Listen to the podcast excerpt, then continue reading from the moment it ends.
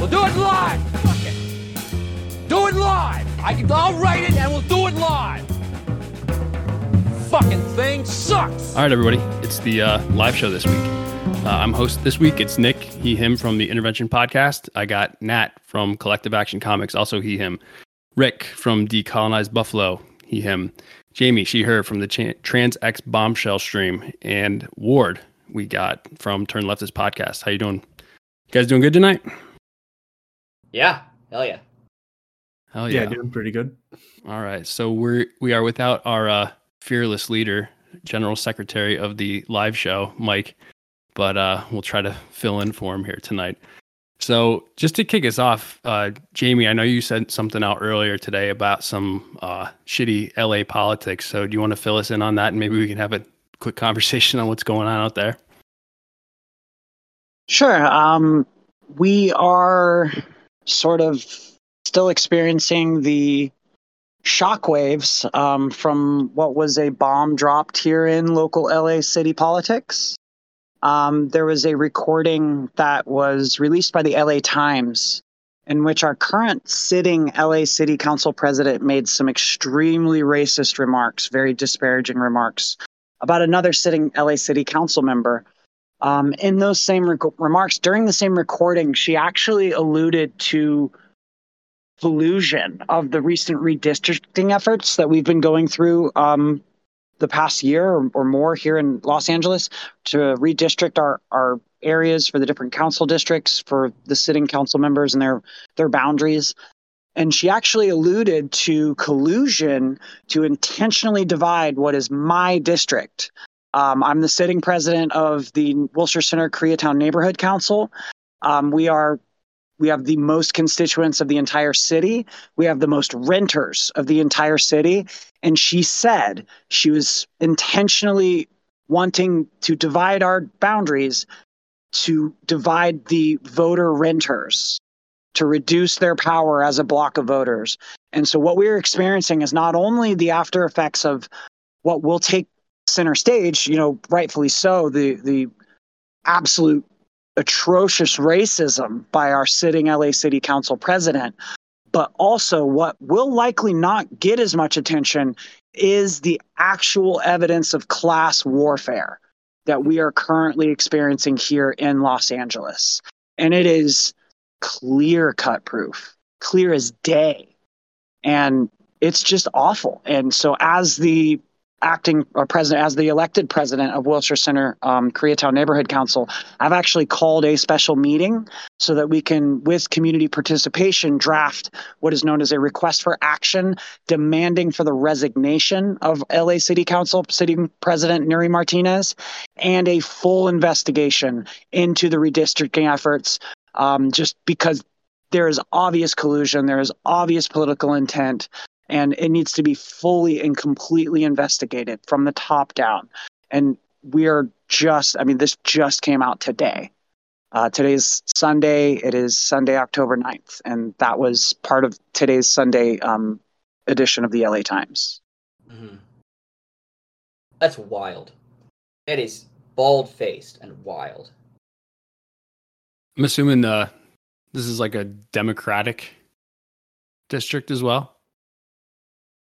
So the way it works, um, the LA City Council members are um, not party denominational. So Oh, okay. they're not technically Republicans, they're not technically Democrats, but obviously the Democratic Party is very strong here in Los Angeles.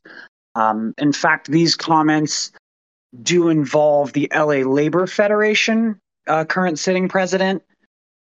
It is an absolute like cluster, sh- just things are off the rails right now.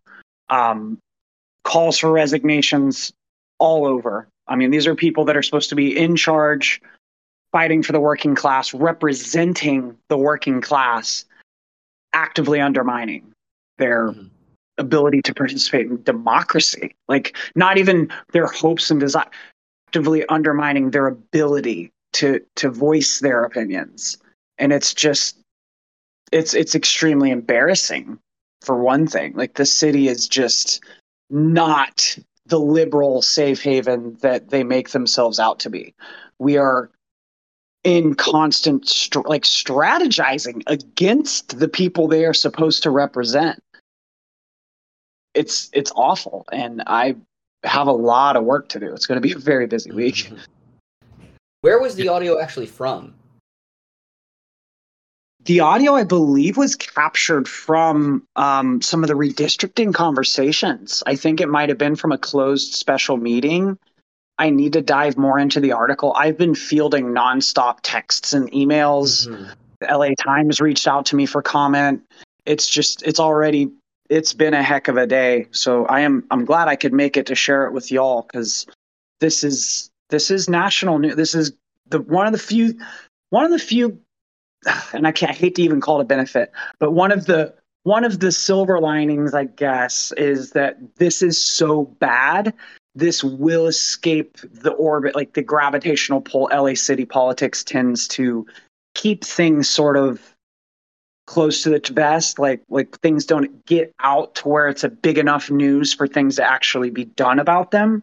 Mm-hmm. And this will undoubtedly be like large enough to get enough attention that there should be action taken and this hopefully won't be swept under the rug I can't imagine this going on anywhere else in any other city, though. Can you? Maybe New York. I'm just joking. I'm totally joking. Yeah that's Oh, okay. I was like, wait, Yeah. i'm No, I get it detecting now. mad sarcasm I understand. I was like, well, wait a minute. no, but I mean I mean, am picking up on very very strong notes of sarcasm in that statement yeah, definitely.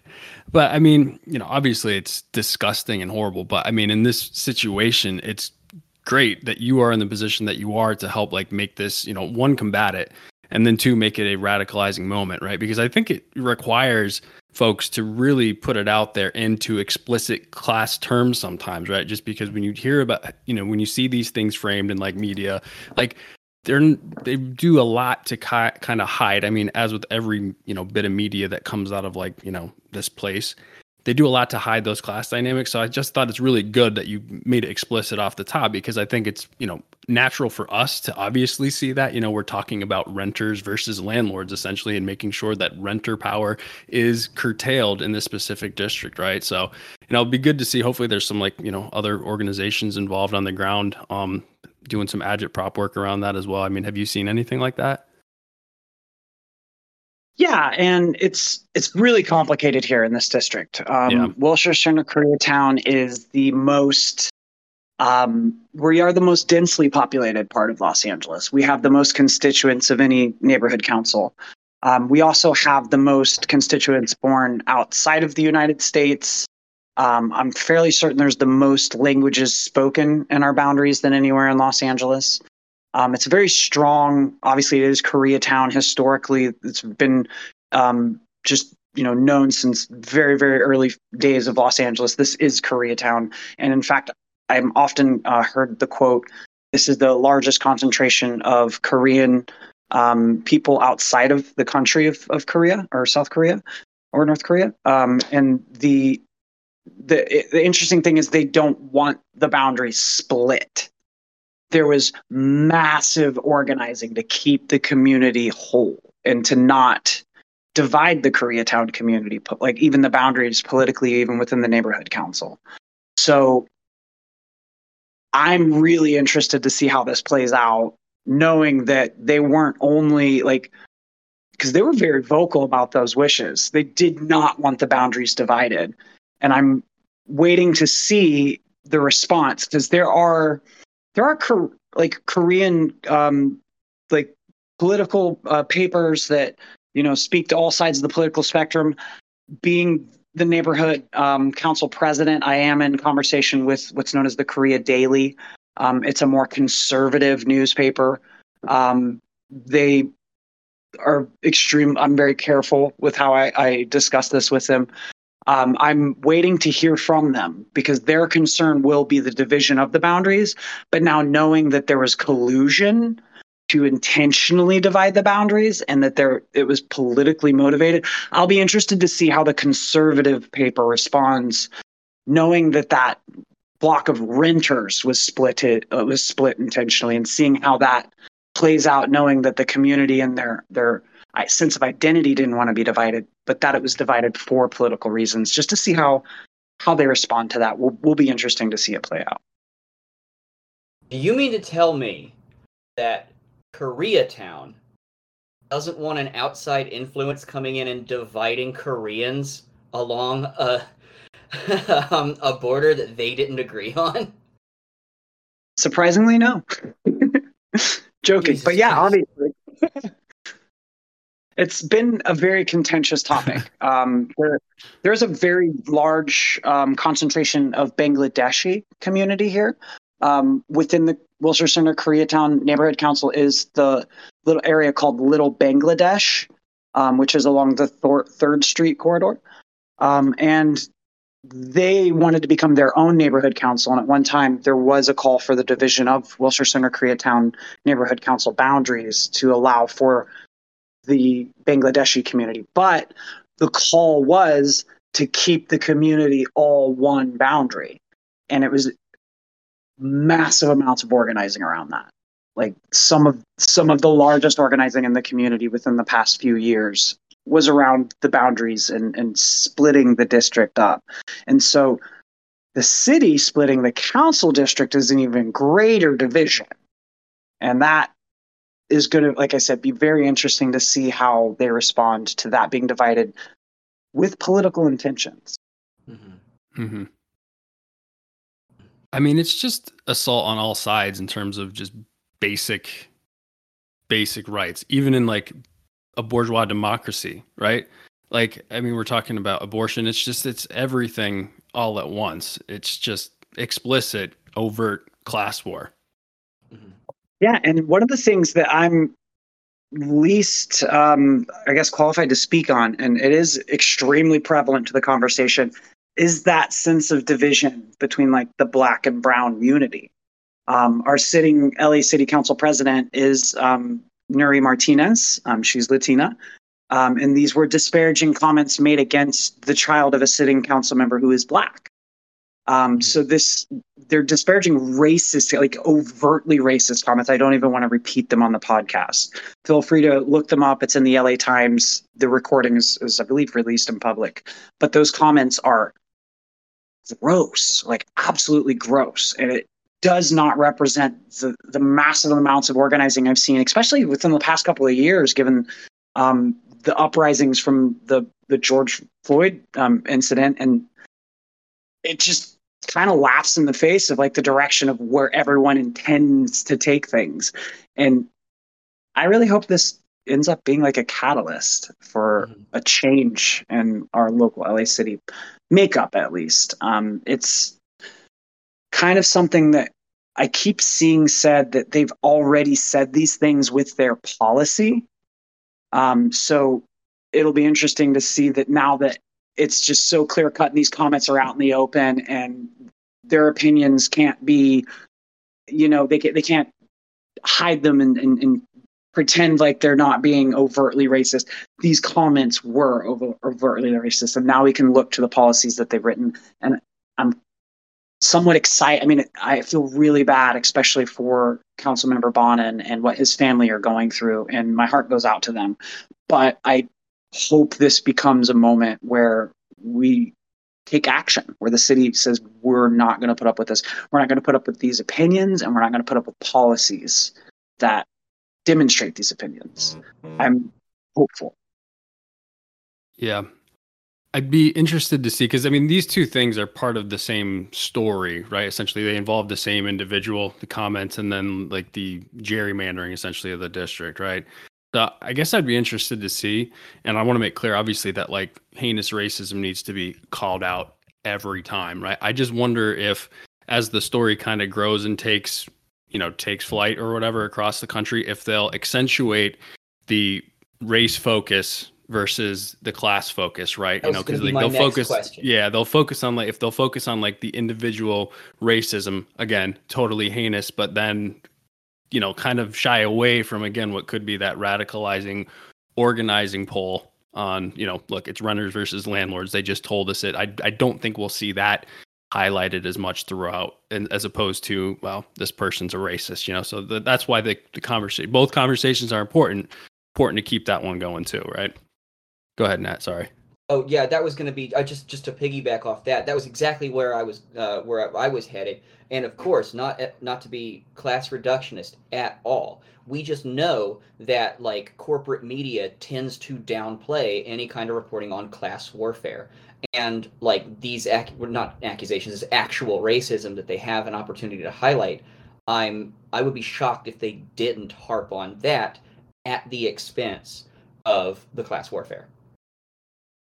Yeah, I definitely agree. I think given our capitalist media, the story that sells will be the racist story versus a class warfare story.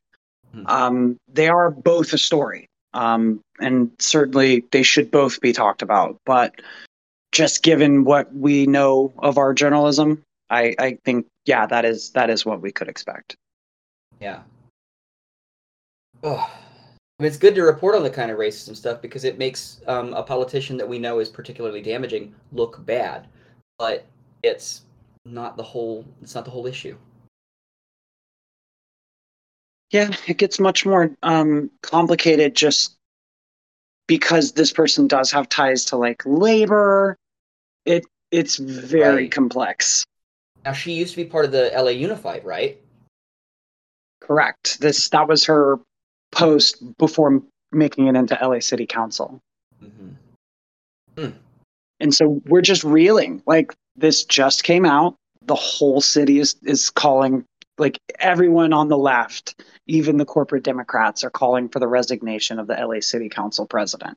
So, I, as a, and this is the thing about being an organizer, um, this is bad.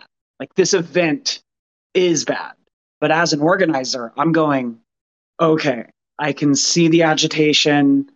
I see where there's now overlapping, you know, concerns and a need for reform, uh, if not complete reboot, which I'm sure we all would be more likely to agree on. Um, it just it makes me hopeful. Like I, I, see like the conditions for organizing to be able to to unify these different communities against this greater evil. So I, I, I hate to be like, well, the good thing is, but as an organizer, it does make I, I see opportunity and, and I am hopeful. But like um, the point is, shitty things are going to continue to happen, right? Like whether yeah, whether you're there or not, and it's good that you're there. But shitty, and you and other organizers, you know, but because shitty things are just going to continue to happen, right? And that's why we need to organize. Yeah. Because you know it, it's there, it sucks. You obviously wish it doesn't happen, but I mean, it's better to look at it like, hey, this is a moment to change something that we know needs to get changed anyway. So, at the very least, yeah, and I get that. a little bit of. Am- oh, I'm sorry, I, you go on. No, no, go ahead. I was just gonna say, yeah, just as an organizer, you just look at things different after a while. You, you go, okay, well, that's a problem. And like you said, whether I'm here or not, problems are going to keep happening. And as an organizer, you just start to go, what do we do to make these problems stop happening? Mm-hmm. So while they're gross comments, absolutely heinous and atrocious, and she needs to resign immediately. It gives some kind of momentum as to where like things have been locked in like a gridlock and we can't see a leverage point. Now things have been disturbed. Now things are, are unsettled and now now we might be able to to move some things around. So I just I don't know. I just want to emphasize that like as an organizer, sometimes I tend to look at things a little a little differently. Mm-hmm. Yeah, and at some level, it's like okay, well, we know who the fuck you are now. So Right about that. I mean, it does give you, um, you know, the to to your point, Jamie, about the silver lining. At least it's it's a bullet in the chamber for us that even the liberals can identify with the racism part. The mask is definitely off. Mm-hmm. Yeah. Mm.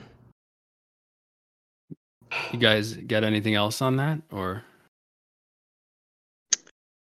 I have a nice transition. So, it's so true. It's just it, it, this will be playing out. Uh, we'll probably talk about this again. So yeah, we don't have to spend too much time on it. Just came out. It's just such an explosive story, mm-hmm. and I promise everyone will be hearing about this. This is this is not the last time you'll hear about this, for sure. Hell yeah! We'll keep fighting the fight, and yeah, definitely keep us updated. hmm Promise. Um, speaking of What's up, LA corporate Democrats, if you will, uh, I was just at the um, uh, at an abortion rights rally uh, in Boyle Heights uh, yesterday uh, as part of PSL, and there was a comrade of ours who, upon hearing some of the things that they were talking about up on stage, the corporate Democrats, um, they brought in a lot of um, pro-Iranian intervention voices on stage Oh, uh, boy. because of because it was a women's rights thing, right? Um, and one of our comrades just walked right by me with her like face like steadfastly looking at the ground, just going challenging. This is very challenging. it was it was wild. They brought in some like Australian quote Persian pop star, as she described herself. I didn't catch her name, but she was uh, singing songs and whatnot. They were quite catchy. I mean, they're really good. But uh, I just imagined that if I were to hear the lyrics, it would be like, "Let's, you know, bomb, bomb, bomb, bomb, bomb Iran," basically. It was wild. It was a wild time. It was a wild time, and the like all of my PSL comrades and I were there, just um, just cringing at every every mention of Iran and freedom that was dropped at this abortion rights rally. And then, funny funny enough, one of the people said that um, we also needed to be wary of authoritarian Cuba. and I, Yeah. I just wanted to run up on stage Who and be hosted like, this? I don't know. I don't know who hosted it. I um That's somebody weird. It's very weird. And somebody on on my Instagram page asked me who it was, and I didn't know, but they and they had an idea, and I don't remember what they said. Um, I was I was just there being an organizee. You know, I was just there talking to people um, and handing out uh, flyers for Prop One, right? Um, but uh, um, by the way, everybody in California vote for Prop One in November. Uh, but um, the uh, oh shit, I lost what I was gonna say. Uh, it, oh oh right, so um, Was it the- Women's March? Sorry. it was Women's March. It was Yeah, I- Women's March. You finish, then I'll go. Um, yeah, no. So they, they just had a lot of uh, a lot of things to say about about uh, various authoritarian countries, and when they got to author- authoritarian Cuba, I really wanted to run up on stage and be like, if we were as free as Cuba, we wouldn't have to be at this abortion rights rally. yeah, who just passed? Which country just passed the most like progressive family code in? I think it's globally, right? Isn't The it recognized gl- globally? Jesus, yeah, The But, most you know, you can't just rush up and grab the fighting law. What was that, Jamie? That's awesome. Well, I was just saying, like, yeah, Prop One. I was just handing out flyers. Um, they had the Iran protest about um, the murder um, on the same day as the transgender march against violence. Um, the events were very close to each other, and we ended up cheering each other on as the columns passed. Mhm. Um, so we actually ended up distributing the Prop One uh, flyers from Peace and Freedom um, to the the people that came to protest against the the, the murder for, by the honor police. The the girl that was forcefully they they made her remove her or she wasn't wearing her hijab correctly, and the honor police had accosted her and she ended up dying, and that resulted in a massive protest here in LA. Is that is that the is it the event that you were at involving that, or is it? I was not at an event involving that, but they were definitely using that to rail to rile people up in possible favor of regime change. it, it's definitely a, a political um, gasoline right now. Like that's you know that's been motivating people to get out in the streets, and we're finding a lot of overlap just with, especially with Prop One and you know obviously women's rights, us codifying women's rights and or at least reproductive uh, rights into state law, and we found you know some intersectionality there between that movement and and that current. Yeah. stuff. I guess like the dangerous part is that libs can't seem to separate, you know, solidarity, you know, with women across the world and they can't separate that from like US backed regime change, right? Mhm. And how that actually wouldn't do anything for people in Iran if that actually occurred. Like, you know what? Let's take care of our shit over here, right? With SB one out there, and then in Pennsylvania here, we've got to vote against SB one hundred six. So like, let's organize and take care of that shit, right? And let the people in Iran take care of that shit without you know the U.S. empire, you know, getting mm-hmm. their getting their toes in in there in the name of women's rights because we know how that goes, right? We've seen it time and Yeah. time again. How does it how did it go in Afghanistan, right? Has nothing to do with women's rights. But I mean, Or again, if we can separate, yeah, exactly. I mean, if we could separate those things and just, you know, again, show solidarity and support each other that way, but separate it from empire, then yeah, absolutely. You know, of course we should do that. It's also quite patronizing for us to talk about the um, the, quote unquote Iranian struggle, right? Like, I I mean, literally on stage last night or yesterday afternoon, they said um, that Iran is ruled by a uh, theocratic minority that has d- devastated the rights of women, and I just wanted to scream, "What the fuck do you think is happening here?" What the hell is the super. Supreme Court? Yeah. I mean, Super like valid. literally, it's like eight fucking people just took away everybody's right to like uh, have basic human rights. Yeah. If that's I not mean- a minority, I don't know what fucking is.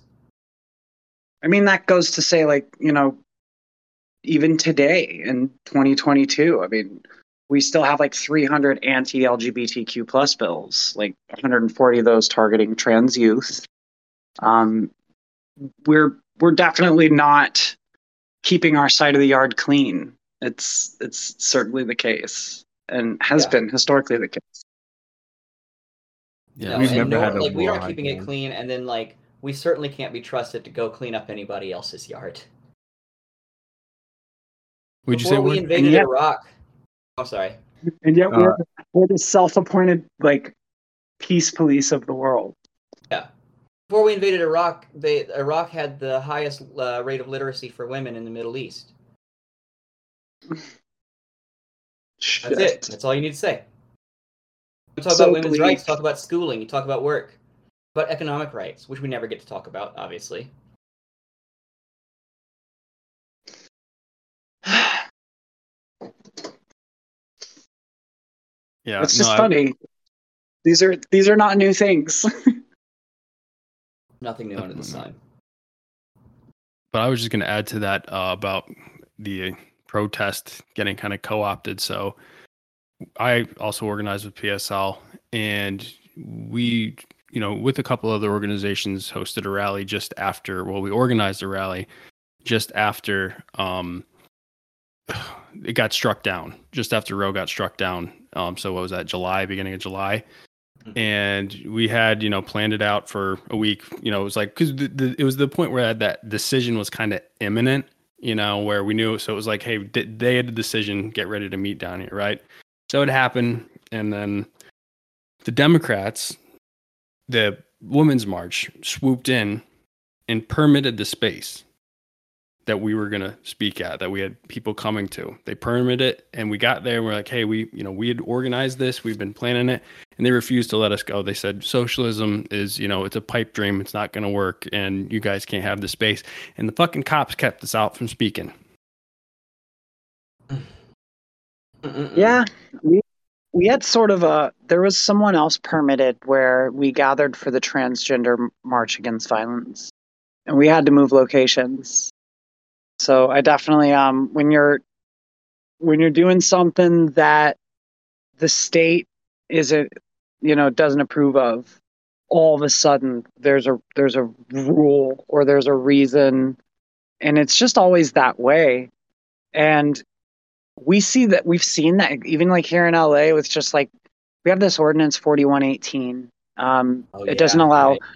lying sleeping sitting down on a sidewalk and they just recently expanded it to include like some very aggressive maneuvers around schools and and it's just eliminated like over 90% of the places where you can just exist out in public space here in Los Angeles and basically just making it illegal to just exist other than basically being a patron like buying something you you have rights if you're just existing those rights are subject to question at any time and people don't realize that's getting codified right now. Like that is becoming law in the United States. And if we don't do something like pretty soon it's it it'll be too little too late and the time to get in the streets the time to get organizing the time to get participating that's right now It might be gone. I mean, honestly. I mean, we're well past. I mean, it's not gone yet, but you know, we're, you're you're a little bit late at this point. You know. Still Um, gotta try. definitely Yeah, but uh, Hmm. S- speaking of you know time running out, should we talk about how our administration and the liberals are basically slobbering for a nuclear war with Russia? Seems kind of topical, a little heavy, but it's been on my Oh, mind. I've just been trying to spend time with the family. That's all. Yeah. oh shit. I, uh, I've I'm, seen- I'm gonna have to let you guys talk about that all on your own. I've got to get going because I've got my meeting in just 15 minutes. I got to prep for it. All right. So, uh, Thanks, comrade. good Good seeing talk, you. y'all. Have thank you for one. joining See ya. Thank you, thank you, Jamie, for everything that you've done, and thank you for the the first half of the, the episode. It's been nice hearing the like lowdown from someone who's so heavily involved. thank you i'm just happy to All get right, the news out sometimes i feel like not enough people just know what's going on totally right. That's the point, right? That's what we're doing here. All right, I'll see y'all later. See you, buddy. Hi. I've only heard murmurings of the nuclear threats. I've seen that there's basically just like it's like a it's like a chirp chirping match right now, right? Like they're just kind of ping ponging back and forth. Like Yeah, I mean, I follow. Um, oh, sorry. Go ahead. Go ahead, Rick. You got it. Yeah, I follow A ASB as A- ASB News or something like that on Telegram. Now it's Battlefield Insights, but they cover a lot of the little um s- details about what's going on in Ukraine, and it's pretty scary. You know, for for a while I thought we were going, yeah we were going to go to war. It was like a week ago with the Russians, but it's um I think a lot of people are just ignorant to what's going on in Ukraine and how much involved we are. I think that's that's also a problem. Yeah, I would Go ahead, Ward. sorry, I will say I've never in my life seen countries go to war and so many Americans adopt the flag of that country. Like, sorry, I just had to share that. I didn't mean to interrupt. Yeah, no, I mean, Rick, as you were saying, like, yeah, there's been articles since the beginning of this that have said like that U.S. intelligence personnel are on the ground in Ukraine aid- aiding the effort. Um, was it there's um, one of my favorites was there's a Guardian article. It was like the title was something along the lines of like U.S. intelligence personnel are getting advised like hey, you need to keep the fuck quiet because like they're not supposed people aren't supposed to know that we're involved like the ukraine ukrainians are supposed to look like they're making all this effort and these advances and all this stuff and it's like we're not supposed to be involved at all Yeah, there was like videos where there was people that the Americans and Canadians that were like going there, and they came back and they were like, uh, "Don't go to Ukraine," advising other Americans not to go to Ukraine because you know they were getting like shitty, shitty like equipment, only like a rifle with like ten bullets in it. you know, Yeah, like those- yeah, do some the stupid shit. forces. Yeah, the volunteer are forces. Yeah, and even I was like everybody. Every, I don't know. I don't know you guys got it, but I even saw advertisements for people to sign up for was like the quote unquote Ukrainian for, Foreign Legion or something like that. And I was like, what the fuck? This is the weirdest shit ever. It's like a new level of like psyops, you know, on social media. Yeah, the uh, There was a bunch of rednecks willing to jump on a plane and go, you know, get put in the trenches. And I heard they put them right on the front lines. That's what I read in several articles. They were more than willing to accept the help. yeah Yeah, rednecks like a- and f- other fashion. Not that rednecks are fascists, but some explicit fascist people went over there's there some- too. also I'm- some I mean, anarchists that the- not the original real rednecks, the the ones that the modern day bastardized version. yeah, There's also some anarchists that left uh, from the U.S. and joined uh, the uh, Azov battalion. That's gross. Yeah, and like a Wow. whole self-admitted like anarchist article was like, oh yeah, they joined them because it was like they're the easiest group to join. Yeah, it's kind of odd. That's it's, it's really weird behavior. I mean, it's just people aren't I fucking paying attention. You know, one of my favorite articles from Caitlin Johnstone came out in September, and it was, I think, like grown adults sh- shouldn't say that this is an unprovoked war or something like that, right? And it's like you can just go back in time and, like, honest to God, like I don't even really need to see articles to just know in my heart that the U.S. is involved in some capacity on the ground, right? Because you can just look at the history, right? I mean, listen to people like again, we're rehashing things that I think we've probably all talked about at various points already, but go back and look at fucking Guardian articles from 2014 and what they're talking about here with the Azov Battalion. Go listen to John Mearsheimer talking about the Primrose Path, path back in 2015. Talk, look at all these fucking people like Kissinger on down the line talking about NATO expansion and warning what would be the result of it. And people are just fucking oblivious. And to your point, Jamie, they've got the, the Ukraine, Slava Ukraina in their fucking Twitter bio. Again, I am I, I hate that I have to do this. No fan of Putin, but Zelensky, this is your guy? He's basically just the figurehead for, you know, neoliberal fucking rape of what's left in, you know, from the Soviet era social programs anyway, right? And that's why he's their guy. And again, there's a lot to be said for you know, I think Azov has him at gunpoint too, saying that don't implement Minsk. Like, whatever the fuck's going on. You know what I mean? I don't know. But like, this is what you're to line up behind like a proxy war. If you can't call it a proxy war when you look at all this shit going on, you think Russia's to blow up fucking Nord Stream 2? Are you kidding me? In what universe would that make any sense for them to do it? When on the other side, you've got U- the US waiting in the wings and other EU allies waiting to give them all their, you know, natural gas. Putin could just shut the valve. He doesn't have to fucking blow it up. You- like, I, I don't know. Sorry for the rant. It's just been, it's, it's insane to me that people are just, I don't know. Like, I know it takes a lot to dig through, you know, some of the, uh, you know, what's out there in the zeitgeist, what's predominantly out there in the zeitgeist. But like, it's not that much effort to at least figure out that something fishy's going on with the most powerful military in the world, the most powerful empire in the world right now. I think I think you know, I would imagine like the people in power in the U.S. would see that how how how much the Russians are dominating Ukraine, and even with all these volunteers and all these like super weapons the U.S. is giving Ukraine that are not obviously working, how they would.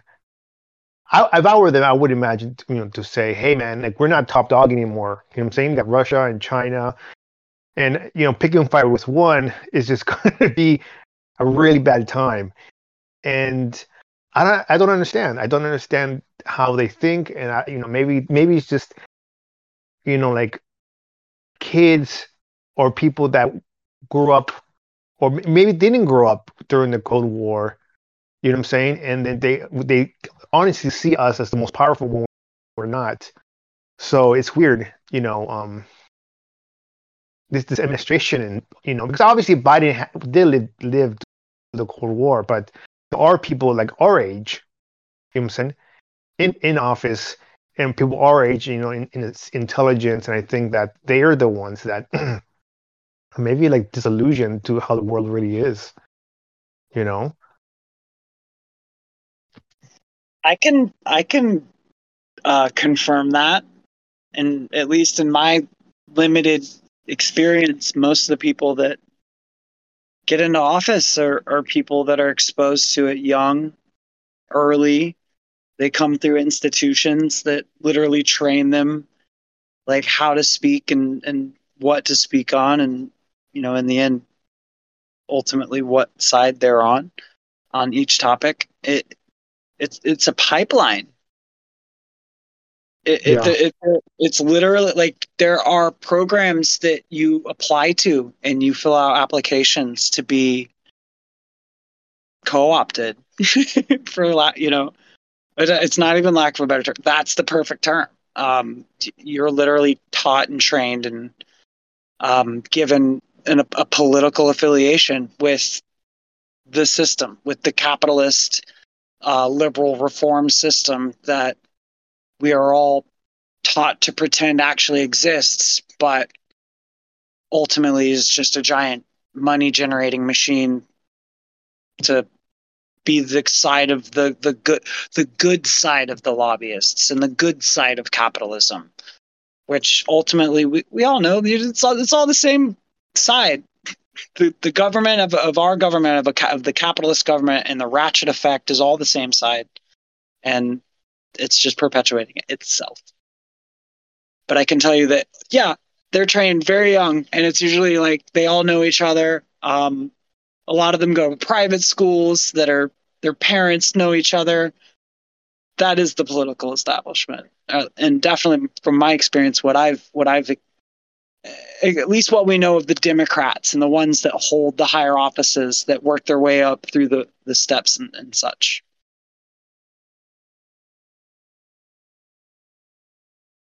Definitely. I mean, and then you look at something like what's going on in, in Ukraine, and you've got sound bites from people, everybody from Biden to Blinken to Mike Pompeo that functionally say the same things on a given topic, right? Like both Pompeo and Nuland, who was a, an Obama person, came out and said, "Well, we'll stop the Nord Stream at any cost." Right? Both both of these people, right? Like, what does that say? What does that say about the system as a whole? When you know the, the guy that you slobber over, you know, in terms of you, you froth with rage with Pompeo and Trump, right? But you know, when Biden and Blinken say it, it's okay. It's like we got just just be anti-war all the time. It doesn't matter if you know blue mag is a thing, I guess. Fuck, but I don't know. It's just oh, driving me crazy that like because like you can't you can't imagine like you know Rick mentioned like the Cold War mentality, but it's like it doesn't take that much imagination to like understand what a you know a nuclear exchange could precipitate right? Like it's really easy to like look up at pictures of what happened in hiroshima and nagasaki and then also understand really quickly that just in terms of a comparative basis we've built shit that's so much stronger right? And then you can watch like a cute little simulation that would show what would happen if this was actually triggered right? And you could see how many cities would actually get wiped off the map. Like it doesn't take that much imagination to understand that but it's like all right i mean you know we can't do peace talks at all right? We can't push for that at all the end of the day, the system has jumped the shark. I mean, we joke like, is it too late to organize? But I mean, the system's in place and it defends itself. It's designed to do that. And if it wasn't by intentional design to do that, it's it's it's been, you know, through necessity adapted and people have implemented you know mechanisms for it to protect itself. And it's just funny that we're we're brought up to believe it it's not that. And, our, our, and literally our, our culture is is taught to think that we are the we're freedom in practice and we are the harbingers of freedom to the world. And and that's our culture like i and when you think of other cultures like you can think of cultures and things that they do and and and honestly even as a quote unquote american as a as a usian um i couldn't tell you what that is for america beyond like the flag and like a, a bald eagle and a big mac or something. Like I can't think of, of ideology that that is America that I that I think would I would want to be representative of me like as an American. And, and plus the term America. And like just from from conception, the whole thing's a pitch. And it's it's not at all what we're told it is. And I, I don't even know where to be. I, I I try to do good every day and, and not look at, at that. it's like the big giant monster in the corner that that we all know is there and we just try to pretend it's not there and maybe it doesn't exist if we don't look at it but it's yeah I, I don't know. We jumped the shark so long ago the systems are in place and it's it, it by it defends itself. But you know whether by design or just through adaptation it, i don't know. It's this is what it is. I mean what was it? Biden came on was saying that this closest we've been since like even closer than the cuban missile crisis like between the there's 15,000 nukes in us, like active weaponized nukes in circulation in the world. 90% of those are between the US and Russia.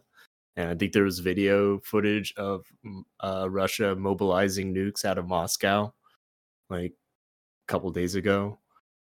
And then after Nord Stream, we have the fucking suicide bombing on the Crimean bridge. Like, there's no talk. Like, no one's even close to saying, "Hey, maybe we should figure out a treaty or peace talks or detente." Like, nothing. It's just pure escalation. Like, we're seeing instead, we're seeing articles saying, "Oh, the U.S. should show that we can win a nuclear war." And it's like, no, just a hundred of them going off is two billion people dying due to nuclear winter and famine. Let alone the entire nuclear arsenal of the world is more than enough to destroy all living life on the planet. Like, this is insanity. And we're just supposed to be like going to work tomorrow. Yeah. yeah. The monster is not in the corner. Just ignore it. It- It's really like it's it's really blowing my mind lately like waking up to that reality and like forcing myself to think about it and like I'm sitting in my car driving in and it's like what in the fuck am I doing? I mean, even before this, I you know, cuz once you understand how capitalism works, you have that thought every fucking morning too, right? Even if you don't, you're probably doing it. You just don't have class consciousness yet. But um yeah, I mean, it's it's fucking terrifying, you know. And it's like you said, more like spend time with your family. And I guess you know, it's like I'm waiting for, I guess, some indication that there's some broad-based energy for an anti-war movement, right? But it's just not there, and I think it has so much to do with the fact that the U.S. has gotten so good at managing these proxy wars and getting other people to die on the ground for them, right?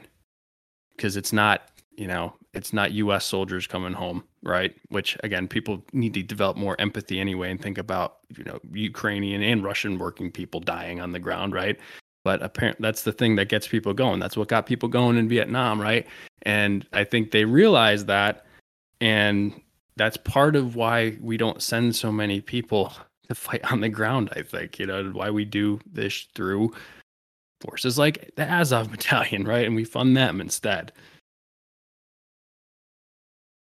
Yeah, it's definitely more profitable, and there's there's less um, liability in having other countries fight your wars for you. And plus, we can we still have the mil- military industrial complex to to feed.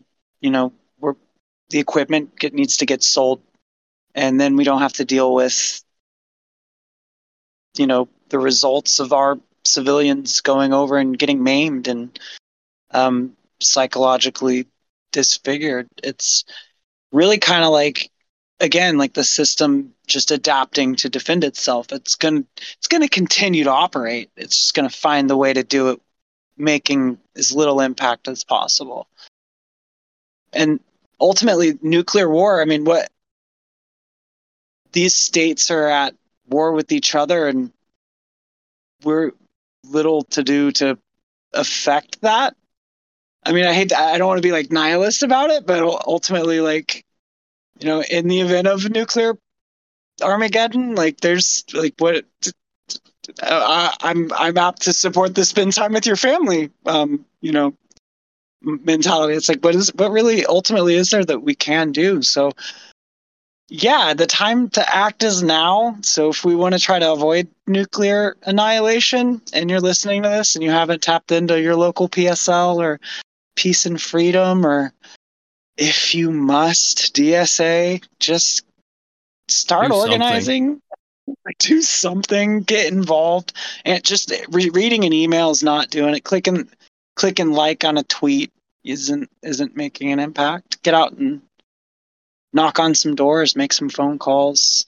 Because the community that we need to build is is in motion. I see I like I said this gives me hope. I see lots of political movements and I see some um uh, we we just uh, here in Los Angeles we just elected an open abolitionist to LA City Council. So I mean I'm not hopeless. I'll I'll say that uh, that there there are there are things happening that give me hope but I mean, I, I definitely like with with the world in the state that it is. It's it's at times hard to hard to remember like we have hope, especially in the face of nuclear apocalypse with all these countries that just won't won't stop. And I'm gonna slide in with my doomer moment and be like, "Hey, if you want to glimpse into that window of Oh, what God. it's like, is just read the articles and the interviews of um, people in Hawaii whenever they got that notification saying incoming ICBM. This is not a drill, and oh they didn't, yeah. And they didn't get a correcting notification for like an hour. Oh my There's god. like people putting their children into like the sewers, like through manhole covers, like to try to s- protect them. I can't. Yeah. And honestly, um, it, I just saw an article. Um, somebody had reported that they'd reviewed all of the emergency guidelines and everything, like in the event of a nuclear Armageddon, like if there was a, a missile launched to the United States. The protocol is to give us a 10 minute warning. If you're not aware. I mean, So I'm not, I'm not, That's so I'm considerate. not supposed to do in 10 minutes, but yeah. Unbelievable. Oh man. But yeah, I guess I yeah, it is terrifying, and I want people to be fucking terrified. You know, I I, I want people to be scared of that possibility, and I want people to stop acting like warmongers. You know, and I want them. and, like, but that's part of why I said like I don't feel like that people are ready to go take the streets for it either. You know what I mean? But that said, you Yeah. know, we don't. But do every like the- time I see someone, every time I see someone with the Ukrainian flag on their bio, I mean, I'm sorry to cut you off, but it's just like people are treating it like it's a football game. yeah. Like you're cheering on the end times. Like war is not war anymore, and if it reaches ultimate escalation, that's not an option any of us can survive. Yeah. No, no, that, that's just it. I mean, I guess you know broadly, some people like the, the ardent libs, if they're not bots on on Twitter that are you know supporting supporting this so vocally, right? They're probably not going to be reachable. But you know, to your point, Jamie, and what you're seeing now, and I, I've seen it myself, and I'm sure the rest of you have as well. There are people on the ground that you know just aren't. They're, they're getting beat down by capitalism, and they're not on Twitter fucking shit posting about you know Ukraine either. So, you know, and those people are primed to be reached about, you know, healthcare or, you know, gerrymandering in their district and things like that, right? And th- those are real things that you can affect and it's like none of us are going to solve, you know, the the geopolitical conflicts right now, but you know, you have we all have to start organizing because it takes like some small quantitative changes eventually to get to a qualitative change level, right? So, you Yeah. know, that's all we can You know what gave me the you know what gave me the most hope recently?